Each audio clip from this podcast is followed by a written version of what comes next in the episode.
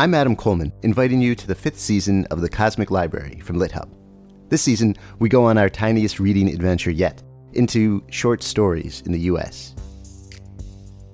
But this too turns out to be almost all encompassing. I think short stories are essentially brief encounters with felt life. That's Oxford literary scholar Andrew Kahn, who gives us a deep history of the short story. And we hear from the New Yorker's Deborah Treisman, who explains her work as an editor of short fiction. You know, if you are melding with another person, you don't turn that person into you, but you get to know the ins and outs of that person. So, and it's it's sort of like that. I always feel involved with the stories. We bounce around between the history and current life of short stories with the novelist Justin Taylor. The nice thing about it going out of fashion is that it really frees you up to relate to it in a different way. This being the Cosmic Library, we make sure to go way beyond U.S. short stories, too.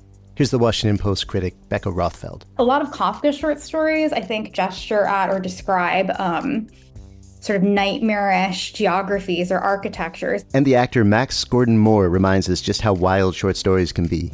With a reading in its entirety of Wakefield, the intensely strange, classic Nathaniel Hawthorne story. He had contrived, or rather, he had happened to dissever himself from the world, to vanish Get ready for all that and more in a season about short stories, small windows into vast universes. It's season five of The Cosmic Library, available soon wherever you go for podcasts.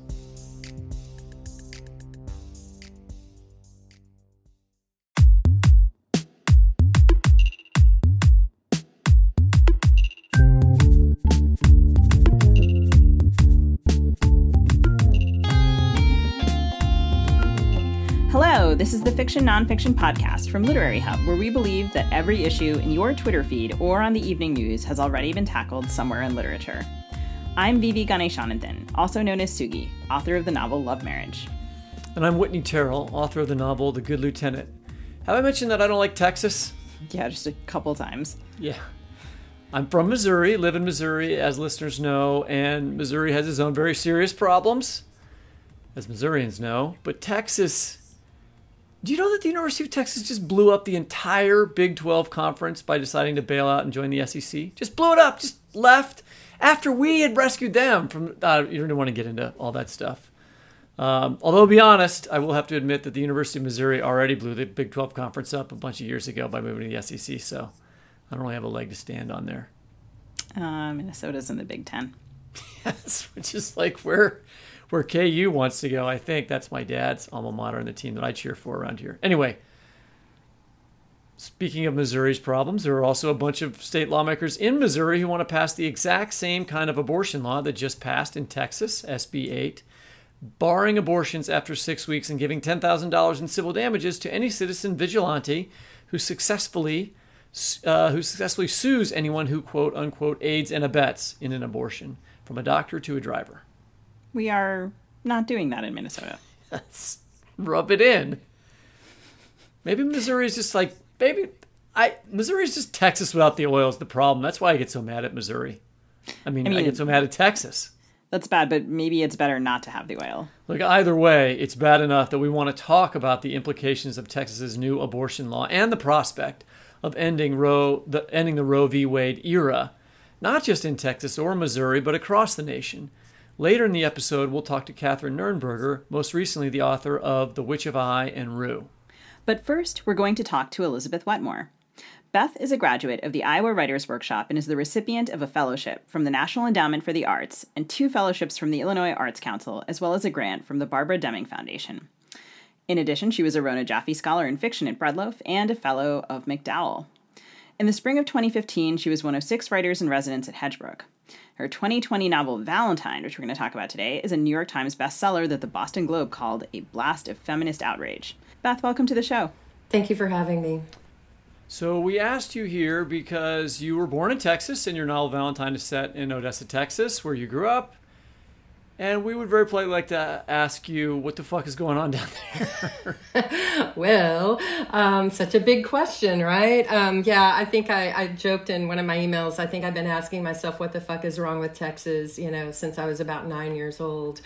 Um, but uh, you know, it, and I was born and raised there. I left when I was 19. Um, so a very young woman. I still have family in that area, and I get down there as often as I'm able. Um, I, I, uh, you know, in a lot of ways, SB 8, what we're talking about today, is just the absolute logical continuation of the war that's been going on down there for decades. You know, it's it's which it's just a I'll say horrifying. real quickly stands for Senate Bill 8, which is the Texas abortion Right. law, popularly Right. known. So please go ahead.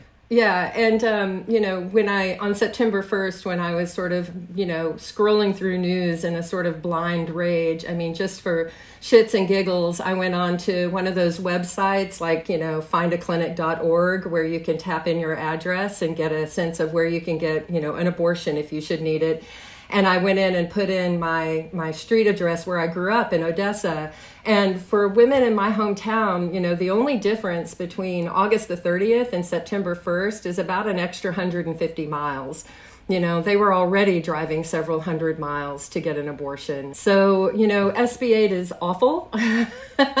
um, you know, and horrifying. Um, but for a lot of women in Texas, uh, the difference between SB 8 and pre SB 8 is not really that different. So, heartbreakingly. And, and of course, I'm speaking specifically about women in rural areas and poor women. We've already done a What the Fuck Texas episode. It's kind of starting to be a recurring theme on this show. Whitney has issues with Texas. But, uh, you know, today we're.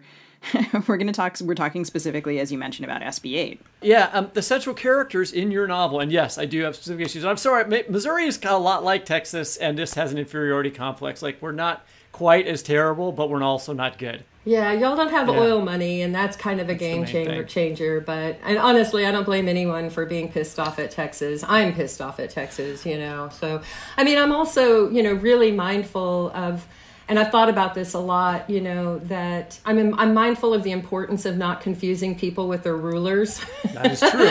you know and in the case of texas which has such a a long history of voter disenfranchisement and suppression and you know intimidation frankly and and really low voting rates even before the most recent sort of attacks on people's ability to you know vote i think that there's a, a real you know there's a real distinction to be made between the rulers and those who are being ruled right? So well, speaking with with some notable exceptions of some white women who have you know tethered their donkeys to those jackasses because they prefer their status and their money over right you know their right to choose. And of course for those women SB8 is a no-brainer right? They just get on an airplane in Dallas and fly to Chicago and check into the Hyatt Regency and do a little shopping on Michigan Avenue before their procedure and go home, right? And that's unfortunately, I mean, the the real horror of SB 8 is the same horror that women have already been living with, right? Which is that, you know, if you don't have a reliable car,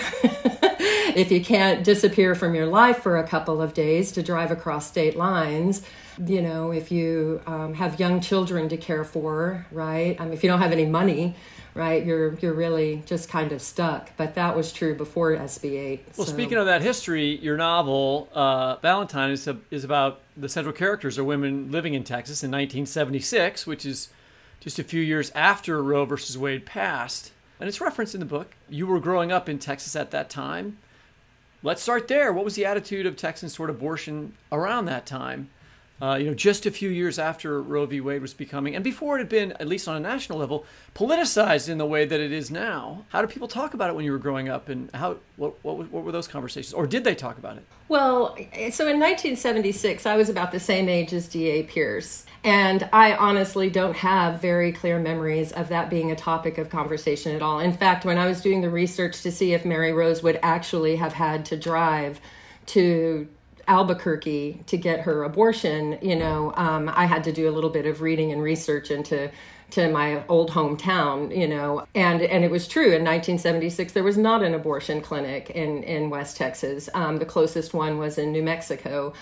So or, or or Austin, but she chooses to go to Albuquerque. Not that, that that's not that great a difference. I think sometimes the vastness of Texas is hard for people. I think to to totally sort of grasp sometimes. Um, but you know, I, I don't have clear memories of abortion being a particular topic of conversation in the 1970s. And again, I was a little girl. I was about 10 years old in 1976 what I do have very clear memories of is turning 13 in 1980 and and the you know the beginning of the Reagan years and suddenly abortion was everywhere in my hometown in the churches in group meetings at the junior league at schools. And suddenly it did become you know a kind of hot topic of conversation. And um, and and and unsurprisingly because that part of the world has always been deeply conservative and deeply fundamentalist you know um, unsurprisingly the you know the general sort of word on the street was that abortion was a terrible thing that it killed a baby you know the usual the, the you know the, the usual bullshit that prevents women from making choices about their bodies.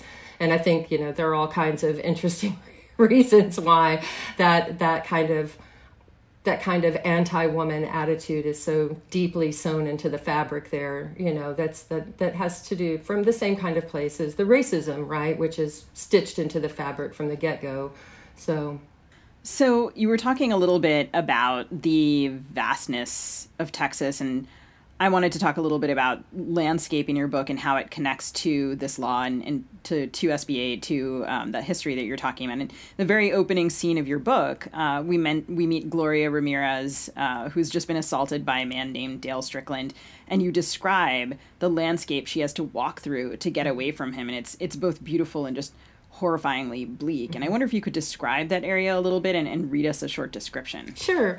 So, the Permian Basin, where the novel has said, is about 86,000 square miles of oil and gas rich land. Um, that's been, you know, kind of a hundred year sort of slow rolling environmental disaster since the the Penn well came in, and I guess it was 1918 and uh, sparsely populated, um, beautiful and quiet. Um, I agree, it's desolate and bleak. Um, I also happen to fall into the category of people who think that part of the world is lovely, and so I I um, I like lonely and bleak places, um, and I think a lot of people who live out there do. So for me, that that that he takes her out into the desert, into the oil patch was not a not a direct attempt at like drawing a parallel between the the land and the oil and gas industry and what happens to her right? I mean the truth is he could have taken her anywhere right? And this sort of thing happens all the time. What's what you know it has less to do with the isolation of the area and more to do with the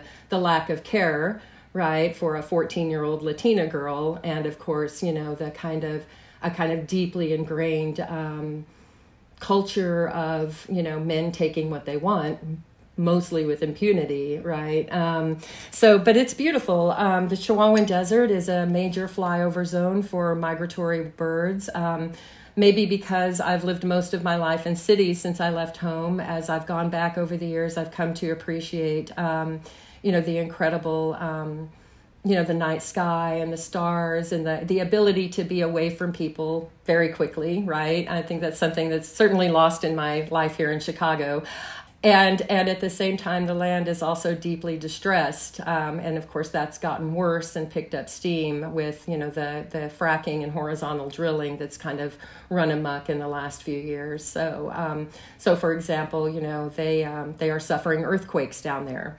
You know um, rates of cancer are a bit higher than the national average. Um, you know the the social problems are pretty endemic and and in spite of billions of dollars flowing out of the Permian Basin every year or every day really um, they have some of the worst public schools in the state some of the highest rates of teenage pregnancy. And that has been consistent from the time I was a child to today so oh, that part of the Permian Basin economically is working class. You know, during the best oil boom, the average person in my hometown is just kind of earning a living, right? And of course, the minute there's an oil bust, their their jobs are gone. And and you know, because I often tend to to frame these things in terms of class. Um, one of the things that's been interesting to me is the enormous um, the enormous disparity between what men earn in Odessa and what women earn. So, for example, you know, if you look up Boston, men always earn a little bit more, right? You know, if you if you look up any place, men always earn a bit more than women. But if you look up, you know, the 2010 census from Odessa, which was a boom, right? You would see that the average salary for a man, the average yearly income for a man was about fifty-one thousand dollars, and for a woman, it was nineteen So not, I Oh know, my isn't that God. horrifying? Oh my God. And it's totally unsurprising, right? Because the jobs that are available to women in an oil town are waitressing and bartending. You know, when I was a kid, um, you know, pe- going to college was a thing that a few people did, not many, right? I mean, and you had to drive hundreds of miles to do it. You know, um, there's a community college in town. And so I think that, you know, the geographical isolation, um, the kind of some things that are sort of inherent to the oil industry, you don't have a lot of women working as roughnecks even today, and you certainly didn't in the 70s. Um, so it's a very male dominated profession. The, the economy of the town does not lend itself to women having good paying jobs that would give them, frankly, right, the freedom to make decisions about their bodies, you know, and to, you know, and to, I mean, I, I don't want to put too fine a point on it or sound redundant, but, you know, just the, the, the very simple fact of having a reliable vehicle that can drive you several hundred miles across the desert, right, to get to a healthcare facility is, you know, a daily reality. So, Such an American problem. right. Yeah, it just seems like so. Yeah, I mean, I live in Minnesota, and right, so much of care is concentrated in the Twin Cities. Uh, I think people in surrounding states are also coming here and having to drive so, so far. Right. I just it's it's interesting to me also that I don't know when I think about writing about abuse, writing about sexual assault, um, and I think about sort of like what is the moral value of the metaphor in this context and you're, you're sort of telling me that it that this is sort of putting this incident in the oil patch is like not it's it's she he could have taken her anywhere. Yeah. you said and it's interesting because yeah i mean at the same time you're talking about all of these other kinds of violation. Mm-hmm. And i as a reader sort of can't help but see um, the isolation of the place the bleakness the inhospitable nature of the surroundings that all of this which to me sort of plays into the attack. And you know it seems to me like what allows him to get her alone mm-hmm. Mm-hmm. Yeah, I mean it's you know certainly easier, right? I mean there's it's so sparsely populated, particularly once you get out of the t- you know out of town. There's nothing out there, right? Um, and at the same time, I mean you know the land is just the land, right? The land isn't a metaphor for anything. It's just the land. you know, it's the people that I was interested in in this book and how they survive and how they you know um, sort of. Uh, you know make their way in in you know the, the inhospitable the inhospitable environment is is a is a human made It's like the industry. I mean, the industry is what creates the disparity between men and women, as you were just uh, outlining. That it's much easier to make money as a man in a in, a, in an oil economy than it is Right. if you're a woman. Right. Uh, well sure. And and of course the oil and gas industry has had such a stranglehold you know on government in that state really from the get-go. I mean it is written into the texas constitution that you cannot do anything on your land that would interfere with oil and gas exploration. You know what i'm saying? I mean like it is it is you know they you know politicians in the state of texas republican and democrat you know get in you know enormous amounts of money from the oil and gas industry every year you know so they really have a stranglehold on policy. And of course you know I, I don't want to sound cranky and you know conspiracy theory minded but you know again it's it is not lost upon me that all of these abortion laws not just this one but all of them have always affected you know black women Latinas, poor women, rural women, um, with no, you know, I mean, I, I, I don't, I don't choose this old-fashioned word lightly, but frankly, if you know Greg Abbott or you know who's his merry little psychopath sidekick, um, oh God, what's his name? Lieutenant governor guy. Yeah, uh, Ken Paxton, for God's sakes. You know, if their mistresses get knocked up, they'll just throw them on a plane and send them out of state. You know what I mean? Like, they're not going to suffer for a moment from these laws. These laws have always, and frankly, I think there's a, a deep interest in, in depriving women and people of color of power in that state by keeping them poor and unable to vote and keeping them pregnant, frankly. You know, it works. It works for that system you know and my entire hometown is built on a system that works because women don't make a lot of money and they don't have a lot of options and of course i'm painting with really broad strokes here so and at this and i also don't want to you know I, you know, my hometown is suffering horribly right now. Um, people are dying by the droves in my hometown from COVID. Um, men, you know, most of them unvaccinated, and and that's heartrending. Um, so I, I, I hesitate to kick my hometown while it's already down. But more importantly, I, I wouldn't want to, you know, to be dismissive of the women and girls who have got boots on the ground who are doing the hard work as we sit here and talk, you know, and I sit here in Chicago, you know, um, and have been for 40 years. Um, you know, on September 1st, again, when I was kind of, you know, rage scrolling, I came across an article from El Paso Matters.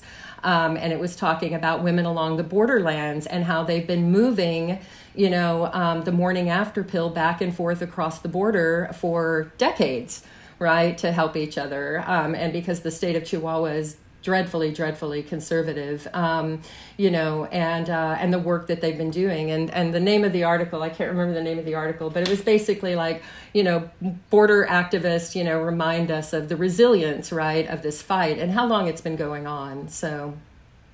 Well, the you're talking about the reality of Texas. There's also the myth of Texas, and you know that that oil industry and the landscape are the thing that's famously supposed to be the source of Texas's big independent streak, especially when it comes to government interfer- interference.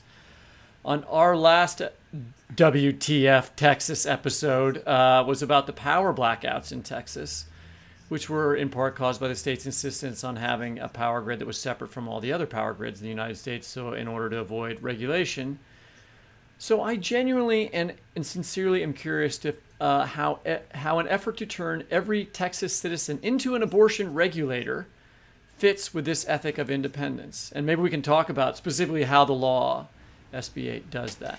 Yeah, absolutely. I mean, yeah, it's a puzzle, isn't it? um, and it's and it's incredibly you know what what is what is unique about SB8 is the cruelty of it, and I think we've seen a lot of that coming out of Texas in recent months. You know, there seems to be a little edge of cruelty um, to everything from the way people are being treated along the border to the anti-trans kids bills, right? yeah, it just basically, you know, puts women in the position of, you know, being afraid to go to their priest or their pastor or their rabbi, right, or their teacher, um, or their neighbor. You know, it turns everyone into an enemy, and it and I think it further. Um, Which specifically, we just to say, so the leaders are following us. In case uh, listeners don't know this, I think most will.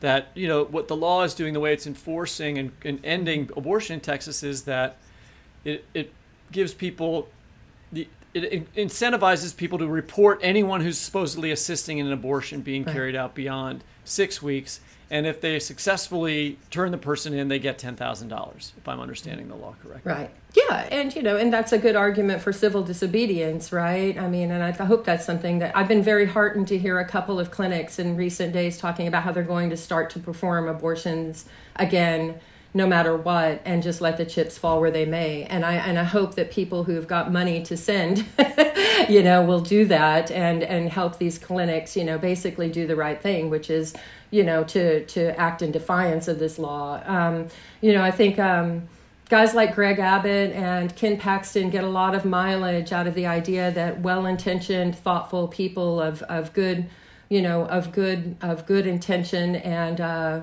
and who want to do the right thing, you know, frequently show up to these fights with knives, right? Where and they bring guns, right? I mean, to use that old, you know, kind of. I mean, um, we we show up with, you know, we want to follow the laws, we want to do the right thing, and that gets us every time, right? Because they don't care, right? They don't care if their own citizens die right? They don't care if poor women die of botched abortions. There's no there's no bottom right? But to get to your question of you know the kind of myth of the rugged individual i mean what i would say is that um, again i mean i think a lot of that has always been bluster and bullshit and the myth of the rugged individual has always in texas only applied to a very small group of people.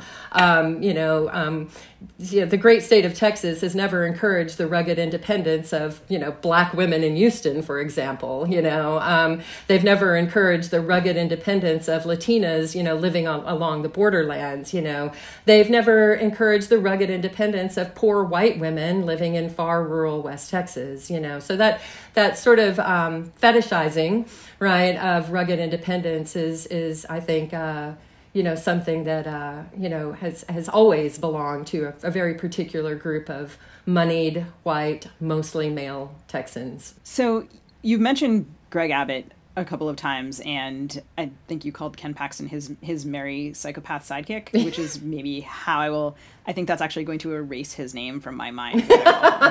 And I I wonder, you know, just he Greg Abbott said that he wanted to, um, and I'm quoting here, eliminate rape as he signed this right. law, but that's a very difficult task, and especially in a culture that, as your novel shows, design it's designed to hide and obscure sexual violence. And how did we get from Ann Richards? I mean, I remember growing up reading about Ann Richards. She was governor of Texas from 91 to 95. How do we get from mm-hmm. Ann Richards to, to Greg Abbott and his, his merry sidekick psychopath? Well, and I would say too that um, you know it, it's it's not just that it's difficult to eliminate eliminate rape in Texas, right? It's it's an it's disingenuous. He doesn't mean it. He doesn't give a shit. You know, I mean, he's he's he's saying what he thinks he needs to say, but he doesn't care um, because the system is working very well for him and and all of those with whom he surrounds himself right so I, I i think you know to talk about eliminating i mean how would you eliminate rape in texas i mean you you know I, you would have to get rid of people guys like greg abbott right? Mean you know it's it's disingenuous. And um, and he has no interest in passing any real laws that would actually tighten you know rape restrictions. I mean this is it sounds brutally unkind to a state that I love, you know, but I don't love the leadership to say that um, at the end of the day, they, they just don't care what happens to their people right you know and by they i mean the the autocrats who run the state right when people talk about so texas goes so goes the rest of the united states i mean i think that that's uh not an unhelpful way to look at the state of Texas. You know, if some of these like anti voting restrictions continue to make their way through the system, you know, I know Whitney, you're in Missouri and y'all are eyeballing, I think, a similar law to the the one that's passed in Texas. So, oh um, yeah, we're gonna do you that. know. But but this idea of keeping people poor, you know, keeping them, you know, um, pregnant, you know, it sounds so old school and old fashioned, but you know, it's very helpful to prop up a system that's very, very, very good to a certain segment of the Texas population. Um, to answer your question about Ann Richards, honestly, I think Ann Richards was a kind of brief, shining anomaly in a much larger sort of overall trajectory that is Texas and Texas history. So um, she was great. I wish that there had been more like her. Um, it's, it's. I think you could argue that you know the backlash to her was pretty significant. So, of course, the reason that Abbott, the bizarre successor to Ann Richards, is talking about eliminating rape is that the law makes no exceptions for cases of rape or incest, and you'd have to carry the child to term, and so this, you know, would happen to your protagonist Glory, the discussion of incest and rape exceptions are important in stark ways to discredit a law like that. But what is also being lost is the ability of a character like Mary Rose, who is the first person to encounter Glory. Mary Rose wants to get an abortion on her own, not because she was assaulted, but because she doesn't want any more children. Um, you heard her a little bit earlier driving to Albuquerque. I wonder if you could read us a passage about that. Sure. So this is deep in the book, and Mary Rose has, um, she's 25 when the book opens and already has a nine year old daughter. And, um, you know, she finds herself uh, driving to Albuquerque because she's pregnant and doesn't want to be. Um, and that's about 350 miles from her, her farm. And so I'll just pick up there. And she has to take her daughter Amy with her because she doesn't have anywhere else for her to go. So she basically tells her husband a, a, little white lie about going to, to visit family, right? And she takes her daughter and she drives from West Texas to Albuquerque. And this, this section begins when they're already at the clinic. This is legal, I keep telling myself, has been for nearly two years. But it was hard to feel that way with a pack of lies, 400 miles and a state line under my belt. I stepped up to the window and spoke as quietly as I could, all while sliding the $300 that I'd taken out of my private savings account across the counter. I might have been buying cocaine, I was so covert. The receptionist smiled and slipped the money into a drawer. She handed me a clipboard and looked over my shoulder at Amy. Mrs. Whitehead, who is driving you home after the procedure? No one, I said. I am driving myself. You need somebody who can drive you home. You have somebody? I drove up from Texas. Ah, I see. She paused and began chewing lightly on her fingernail. Are you spending the night here in town? We're at the Holiday Inn, I said, keeping my voice low. The new one that's downtown? She smiled, speaking a bit more quietly, and I nodded. Okay, good, she said. Some women tried to drive, try to drive all the way back home, and that can cause some complications. You're lucky, she said. You'll be in for about two hours. Two hours? I looked back at my daughter, who was sitting on a chair with a bag of potato chips and her Nancy Drew book. The woman reached across the counter and touched my hand. This happens all the time. We'll keep an eye on her. I stood there blinking hard and trying to bring the woman's hand into focus. Her fingernails were painted the color of pink tea roses, and she wore a plain gold band on her left ring finger. Thank you, I said. Her name is Amy. To my daughter, I smiled brightly. I'll be back in a jiffy. Don't worry, the woman called as I pushed open a swinging door and nearly walked into another woman, a patient, standing just on the other side. We're going to have a fine time. Would you like an ice cold Dr. Pepper? she asked my daughter. Yes, ma'am, Amy said. Have fun with the furniture man, Mama. We stopped at Whataburger on our way back to the Holiday Inn. Amy watched cartoons while I threw up in the bathroom and waited for the cramping to pass. That hamburger didn't agree with me, I said when she knocked on the bathroom door. Just give me a few minutes. That afternoon, she swam and played the pinball machines while I sat on a lounge chair and drank a couple of salty dogs. Early the next morning, we headed up to the Sandia Mountains to smell the pine trees pinyon, spruce, fir, juniper. I closed my eyes and imagined us living in a small wooden cottage deep in a forest full of creatures without intent or malice, a place where you might get hurt, but not because anything meant to harm you. Between stopping every hour at a filling station so I could change my pads, and twice more so Amy could throw up some of the candy I had let her eat at the hotel, we didn't get home until nearly midnight. To my daughter, I said, I won't ever ask you to keep anything from your daddy unless it's really important. And this is really important. To my husband, I said, I have a bad yeast infection. Don't touch me for a while. Four months later, I was pregnant again. And this time, hardly believing my own stupidity, I decided to have the baby. Thank you so much. There's something that is now so poignant about that line. This is legal, I keep telling myself. And I wonder if you were thinking about abortion rights being in danger in Texas when you wrote it, and, and when did you write it? So, yeah, I, I, worked on Valentine over many years. And while I don't actually remember exactly the year that I wrote this passage, I think the reality that abortion rights have always been in danger in Texas, you know, has never really been very far from my mind. Um, what was interesting to me about writing that passage was two things. One, that she lies to her daughter, too, right? And tells her daughter she's going to see a furniture man. And then the reality of that third unplanned pregnancy, right? And the way Mary Rose has, you know, also internalized this idea, you know, that she's somehow doing something wrong, right? I mean, you know, it, it's you know we we talked a little bit about the practical implications of you know having to drive 350 mile to access health care that you're legally entitled to, right? Um, but you know, I've thought a lot, particularly in in recent weeks, about the psychological effect of women and girls, you know, sneaking out of the state right? And and what that does you know and of course the the vagaries of fertility um, that that one could have an abortion and find oneself pregnant again in four months. And and the way that that mary rose sort of turns that on herself her own stupidity is what's landed her there instead of like the circumstances of her life you know? And of course she's also a very young woman right? I mean she's she had her first child when she was 16 17 years old so uh, one of the things I love about that passage is we're having this discussion, and we, as as we did at the beginning of this interview, about how difficult it is to make the long drive and do, you know, like how you know, but but it's hard to feel that, right, or to mm-hmm. understand how it might apply in your own life, and and the little things that are in that passage, the you know the trying to figure out oh my god i didn't think about how to get someone to, to drive me home right. okay what's going to happen with my daughter how do i I have to lie to her. Nobody likes lying to their kids or asking mm-hmm. their kids to lie for them. When the daughter says, "Have a good time with the furniture man," you know, or whatever, that you know, all of those things are extremely painful. I, I, imagining telling, doing all of those things, manipulative things for a thing that you have every right to do and that's legal, right? Mm-hmm. Is one of those is one of the things that we're really discussing about here, but I think literature gets at in a way that facts mm-hmm. don't.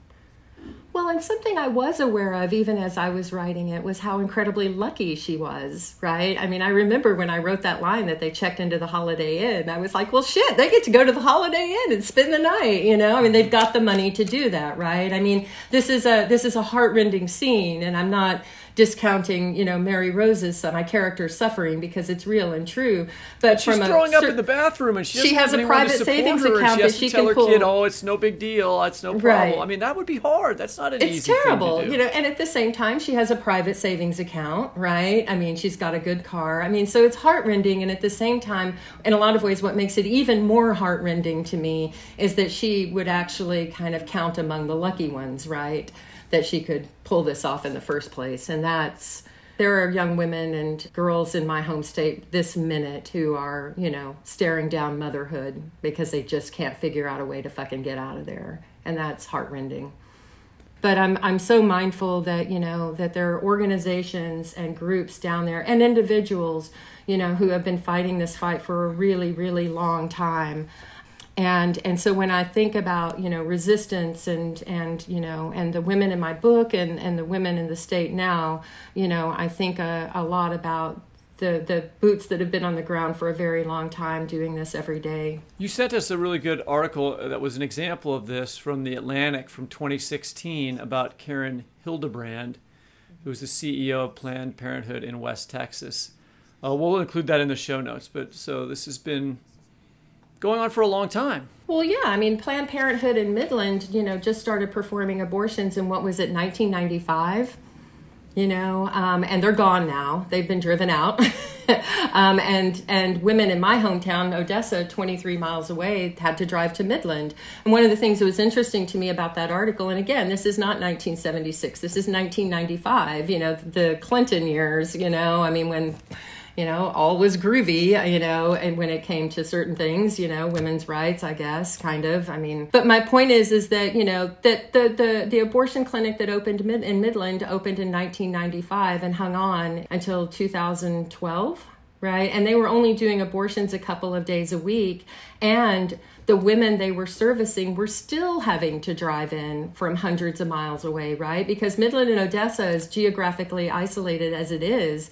It's less geographically isolated than, say, women who live down by Presidio or Marfa you know, or um, Stanton, right? I mean, it's if you look at a map of West Texas, it's freaking enormous, and there's not much out there. So women were already driving in, you know, um, and of course the harassment those women endured was fascinating to me. Death threats, right? You know, people turning their children, telling their children that their mommies were murderers. I mean, it's just you know, this is this is SB 8 is not nothing is nothing new really. So I mean, I think a lot of my girlfriends here in Chicago would disagree with me, but you know, I, it, it's not really much different than what's already been going on there.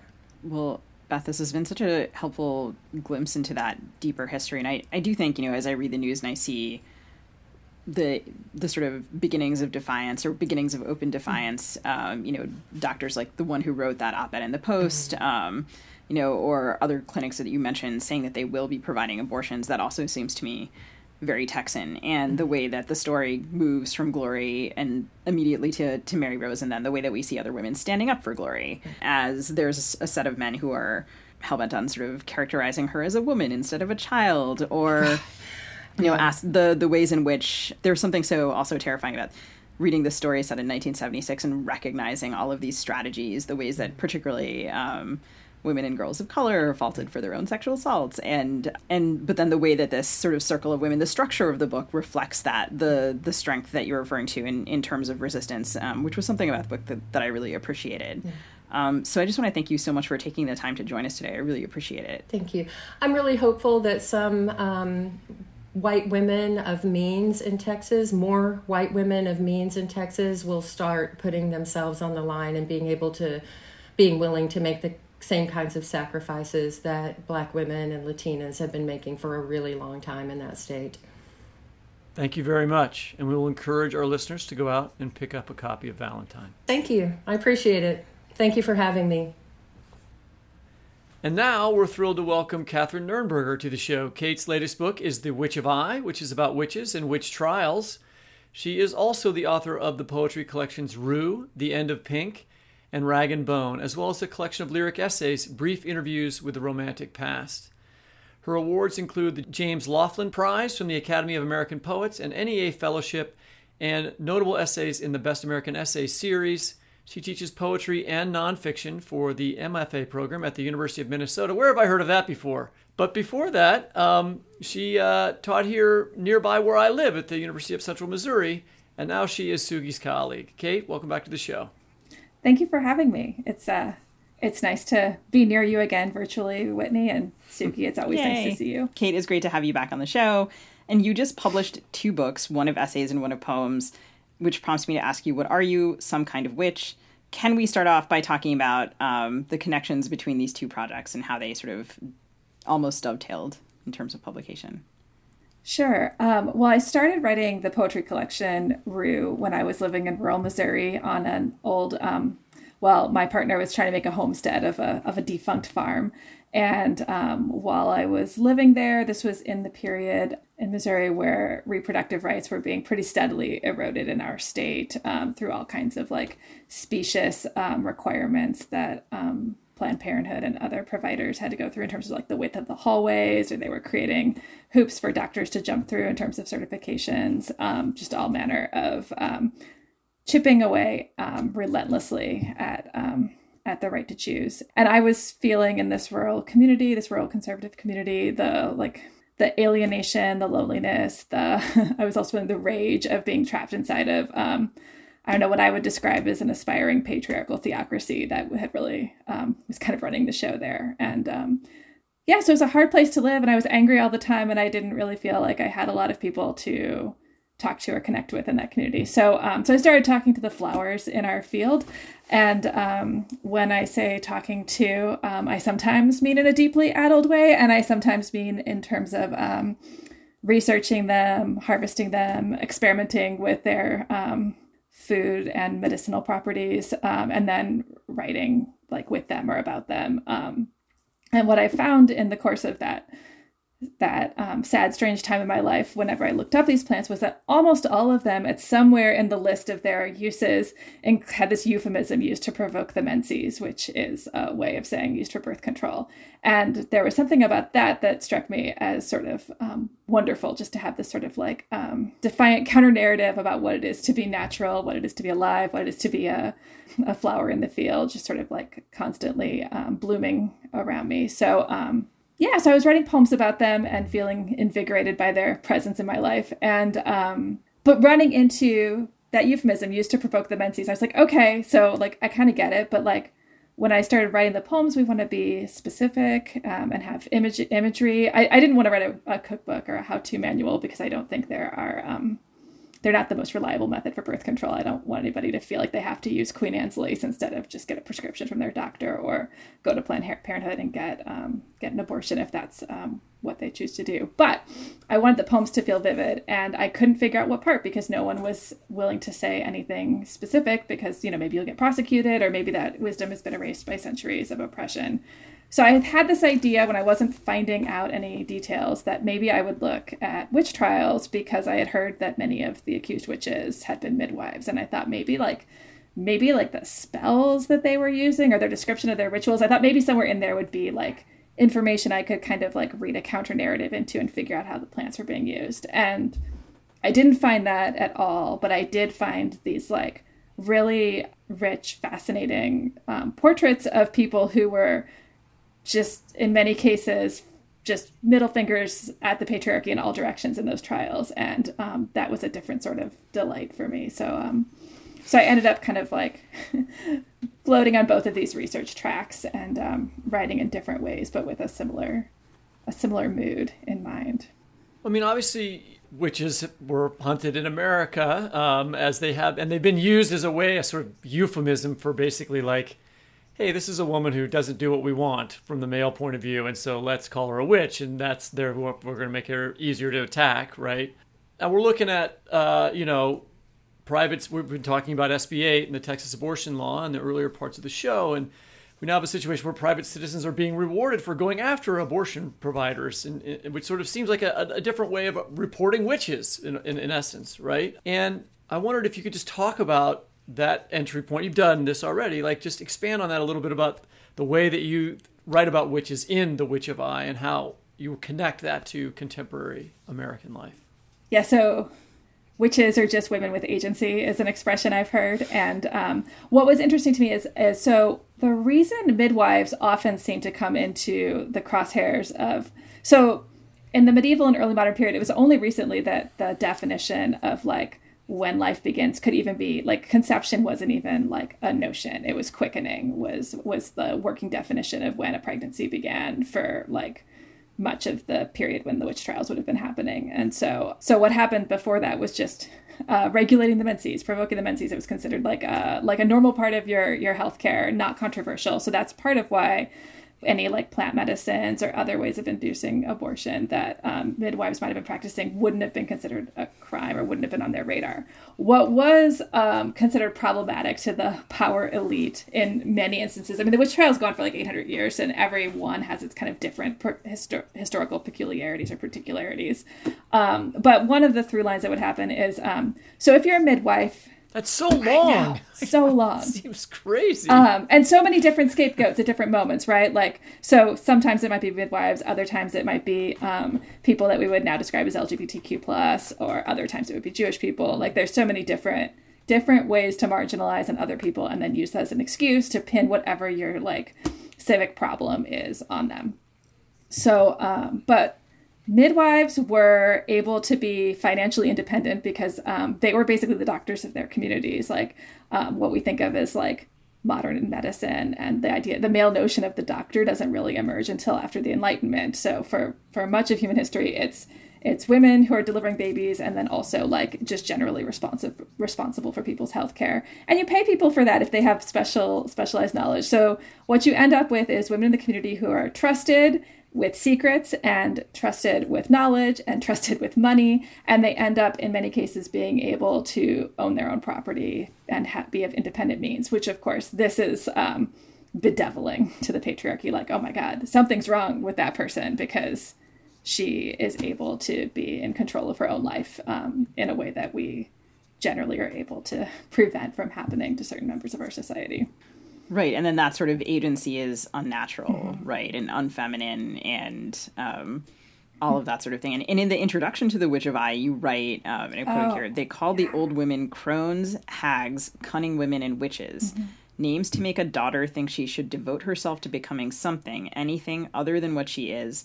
Like the women I descend from, the ones called hysterics and manics, obsessives and depressives, I feel as if I have an aspen grove that stretches from my stomach to my throat. And it was interesting because I, I read this, I was lucky to be an earlier an early reader for this book and to kind of go back to it in the context of this conversation and think about SB8 was really interesting because you're of course pointing right there to this the contested the the publicly contested part of a woman's body and there's a sense of a movement that's really desperate to prevent women from becoming as powerful as their witchy independent mothers and and another movement that's been successful in bequeathing knowledge about our bodies from our stomachs to our throat. I mean, just thinking about what you said about um, provoking the menses.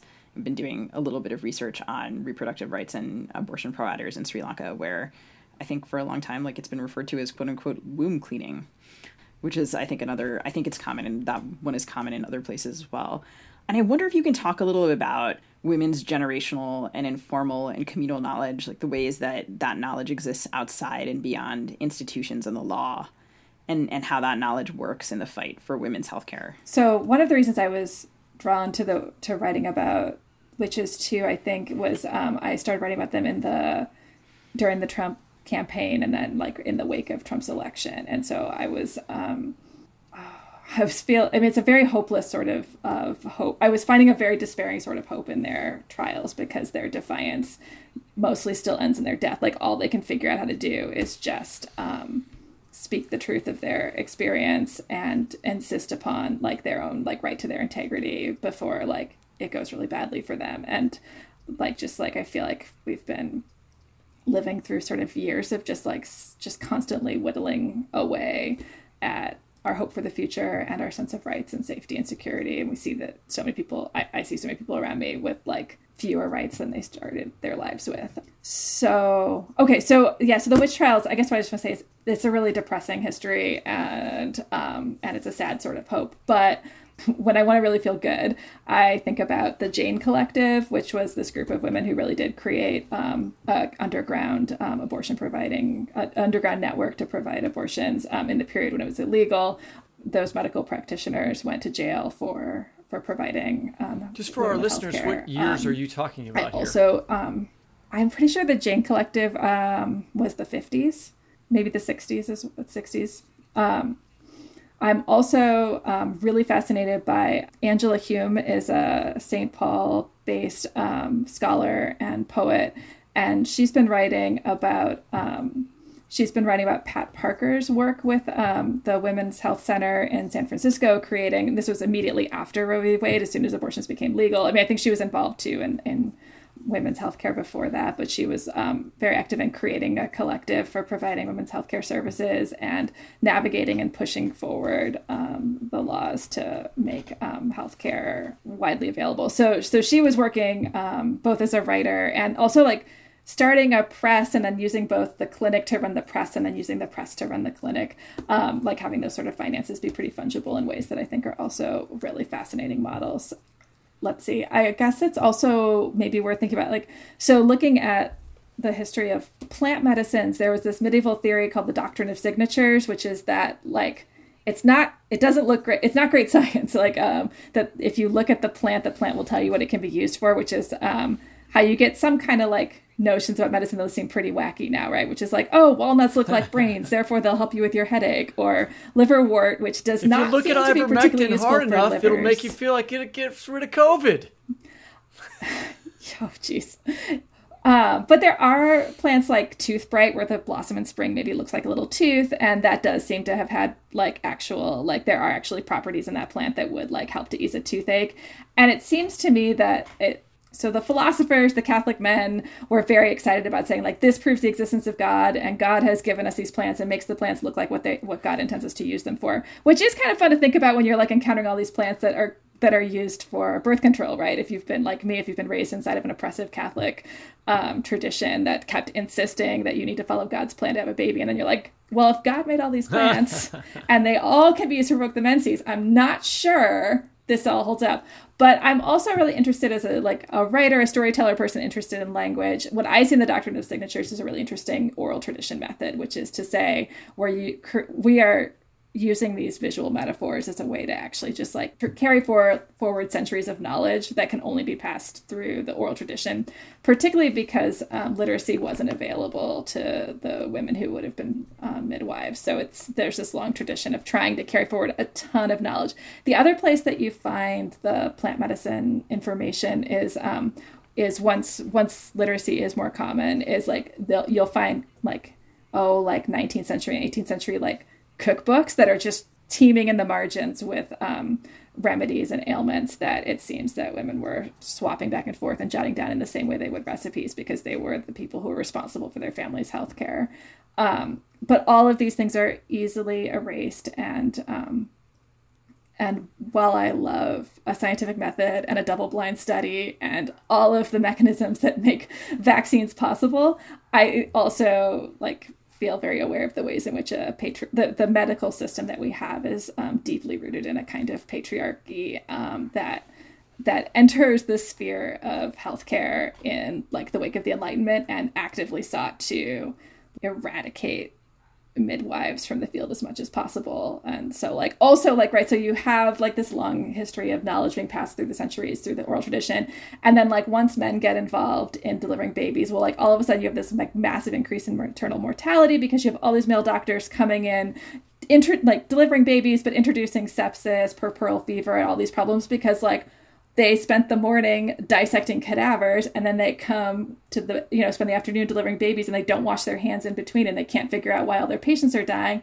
and they don't notice that the midwives um, patients are like like it wasn't until they noticed um, the dramatically um, the, the dramatic disparities between their outcomes that they realized they needed to wash their hands and stop touching dead bodies before they delivered babies in that same introduction that we've been talking about, uh, and the question that Sugi asked, you write that. By the way, the ivermectin thing not connected to what you're talking about. Just a little joke that I slipped in there, and I don't think they're part of the same tradition in any way. But I do think like the reasons that you talk about the, the, for distrusting healthcare is like in the air, you know, like and, and and there are legitimate ones, right, that happen over time. For instance, in the black community, which we've also talked about on the show, and for those reasons why women would dis- distrust healthcare, and that doesn't help, right? When you're trying also to get people to trust it to to take a medicine that would help them, and it's not working to get them to trust it. Uh, all right, so in that same introduction, you write that for a thousand years, the theory of medicine was the same as the theory of magic. The thing that knits these worlds together across generations in so much of your work um, is plants, like we've been talking about here. Can you talk a little bit about that, which you have already, and then read from your poem uh, regarding uh, silphium? Yeah, well, I think um, what I want to say about plants being used for birth control is that um, silphium, which I'll read to you about in a second, is the only one I encountered that seems to have like that has any any legends of being re- anywhere near as reliable or efficacious as anything we have now, right? So like I'm interested in this history of plants for reasons related to the, the like undermining the oppressive theology that I was raised inside of because I'm interested in like attending to the ways that we're intertwined with our ecosystems. Um, I'm not interested in eating Queen Anne's lace seeds and crossing my fingers that it will work to not have a baby, right? Like, like, um, so I guess don't I try guess this I at just- home, kids. Don't try it at home. Like, like, it's notable that all of these um, methods were erased because um, because that's about control, and it's also just worth clinging to our extremely reliable and efficacious um, birth control that we have at present, um, or at least that some of us still do. So, regarding silphium, the birth control of the Roman Empire for 600 years, extincted by careless land management in the year 200 AD. When I was just about done being married, and he was a blossomed out nerve of seeing himself through the ugly eyes of how I had come to see him and myself for letting our lives get so Tupperware fur molded, for thinking I could lace and pinprick it back with just the right delicacy, when a good punch in the face was what a mess this bad required. I know, you're thinking a punch in the face is never the answer, but that's the lace talking. When I was just about done with the lace throated maybe violence, our daughter, who is five, told me how he broke. She didn't say he broke. She said he got really worked up, driving past all the protesters outside Planned Parenthood on Providence Avenue, from which the University Medical School had just withdrawn funding, and also the option for residents to do training there. How he took a hard left into the parking lot, and with our daughter by the hand, marched in with an urgency that made the young man working the desk say, Sir, with some alarm. He took a breath to be more steady and said, I'm so sorry about all of this, all of that out there, and I just thought I'd make a donation as he pulled all the money from his wallet, some of it crumpled, a mixture of fives and ones, and pushed it across the counter, our daughter watching and looking around the room, studying the faces of timid and nervous young people I imagine in those plastic chairs I remember from when I once sat in this exact waiting room myself so many years ago, feeling embarrassed and ashamed because it seemed that's what I was supposed to feel. Though if I could have felt my way beyond supposed to back then to my actual self, I would have known I didn't feel sorry at all only annoyed by the tedium of appointments, the practical necessity of that clean smell, the chilly, dustless air of a building with nothing soft except the aspect of the resident, who is the only doctor I've ever had who joked as she put her gloved hand in my body. I guess this is the most awkward thing you'll do today, huh? It was funny and made me feel like we'd been friends a long time. My husband, who is still my husband after all, knew that story, and I guess he wanted our daughter to somehow know it too. Sometimes you'll feel very alone. I tell her on a day when I find her pressing her face against the window, watching the children next door play in the grass, wiping tears from her face as fast as they fall. Other times, you'll be so wonderfully surprised by the strange bridges people manage to build out to you when you never would have expected they could. Thank you so much. Silphium isn't the only, and I'm actually not sure I know how to. Uh, abortifacient? Am I saying it right? Um, I've heard people say abortificant or abortifacient. Okay, I guess I'm going to go with abortifacient. Just say it with confidence and no one will doubt abortifacient. Um, silphium isn't the only abortifacient you wrote about, of course, because you you wrote about pennyroyal